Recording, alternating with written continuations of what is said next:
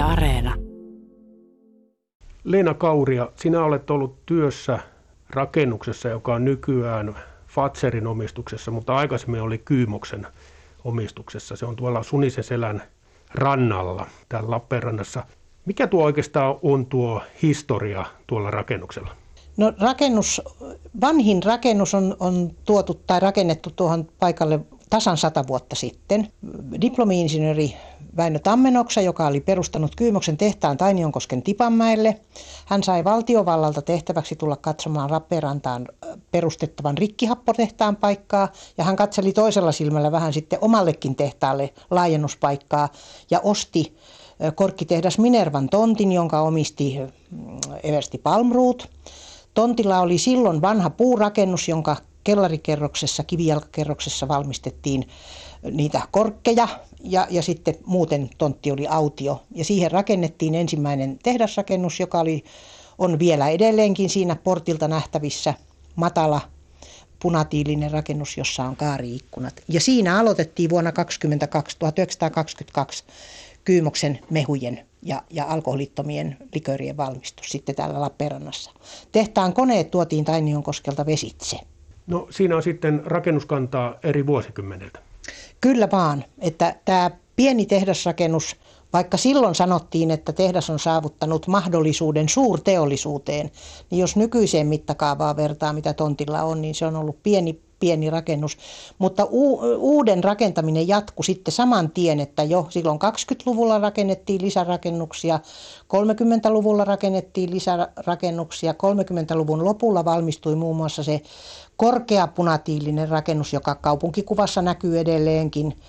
40-luvulla oli vähän huonoa, kun oli sotavuodet, mutta sotien jälkeen taas laajentaminen jatkui.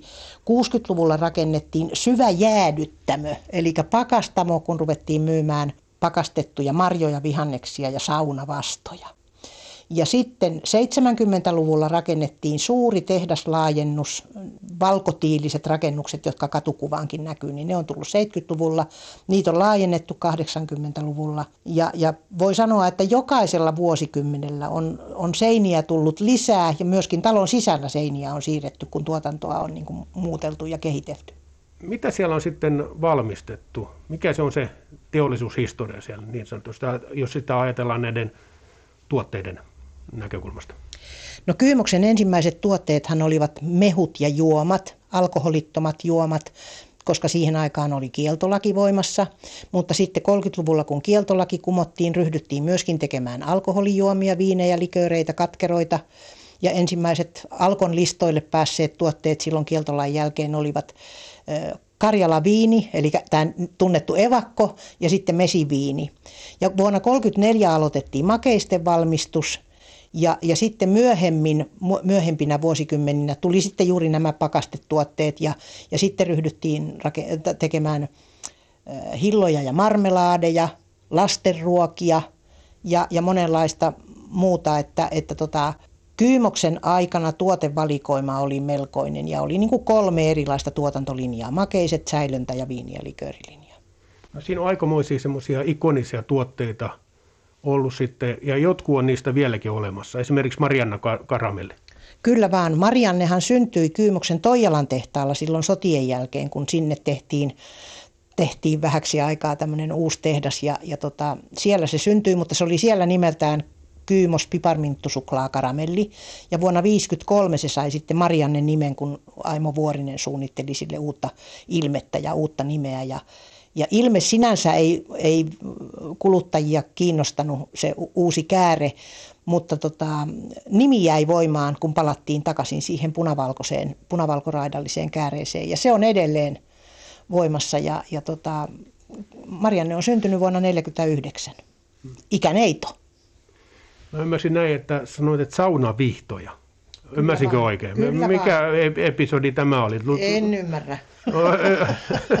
Luulisin, että olisi niin kuin kuitenkin elintarvikeyritys. Joo. Siinä on ilmeisesti ollut sellainen juttu, että niitä koivunoksia tai siis ka- kaadettuja koivuja on jostain erityisesti saatu ja sitten on keksitty, että kun kerran on syvä jäädyttämö, niin ruvetaan myymään vastojakin. Se oli hyvin lyhyt episodi. Oletko itse viihtonut ja saunonut tuota, no, oman firman, jos näin voi sanoa, oman firman saunavihdalla? No en ole. Mä oon tullut taloon vuonna 1971 ja silloin niitä vihtoja ei enää ollut. Niitä tehtiin ainoastaan sitten ihan kesäkäyttöön, kun yhtiöllä oli se edustussauna siellä Huhtiniemessä, mutta niitä ei enää sitten pakastettu. No tuo, mitä sinäkin tuossa puhut nyt, niin se kuulostaa semmoiselta vanhan ajan tehdasyhdyskunnalta, jonkinlaiselta ruukin meiningiltä, jossa vähän oltiin niin kuin jonkinlainen perhe, perheyhteisö tietysti mielessä. Oliko se näin?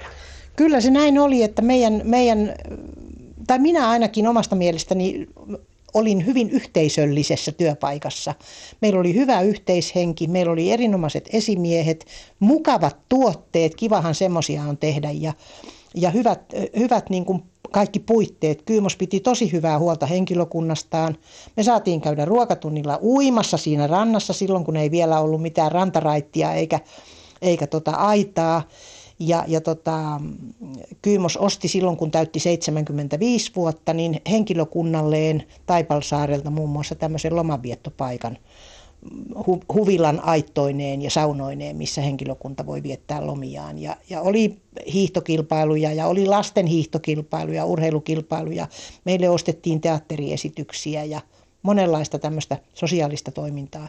Ja ihan silloin jo ennen sotia niinä vuosina, niin perustettiin tämmöinen kyymoskerho, jonka tarkoitus oli niin kuin tämmöistä henkistä tukea antaa ihmisille. Sinne perustettiin kirjasto, sieltä sai lainata kirjoja ja oli monenlaista tämmöistä yhteistä tapahtumaa. Mentiin makkararetkille johonkin tapavainolaan suksilla ja käytiin syksyllä puolukkaretkellä. Firman kuorma-auton lavalla mentiin ja, ja monenlaista toimintaa, että, että siellä oli hyvä, hyvä yhteishenki. Ehditkö sinä olla tässä Fatserin aikana ollenkaan? E- ehdin olla Fatserin aikana, mutta en koskaan Fatserin palveluksessa, että olin Kyymoksen kirjoilla vuoteen 1998, jonka jälkeen ryhdyin yksityisyrittäjäksi, mutta olen tehnyt paljon Fatserin kanssa yhteistyötä. Tontti on mulle tuttu, mä olen 40 vuotta siinä kulkenut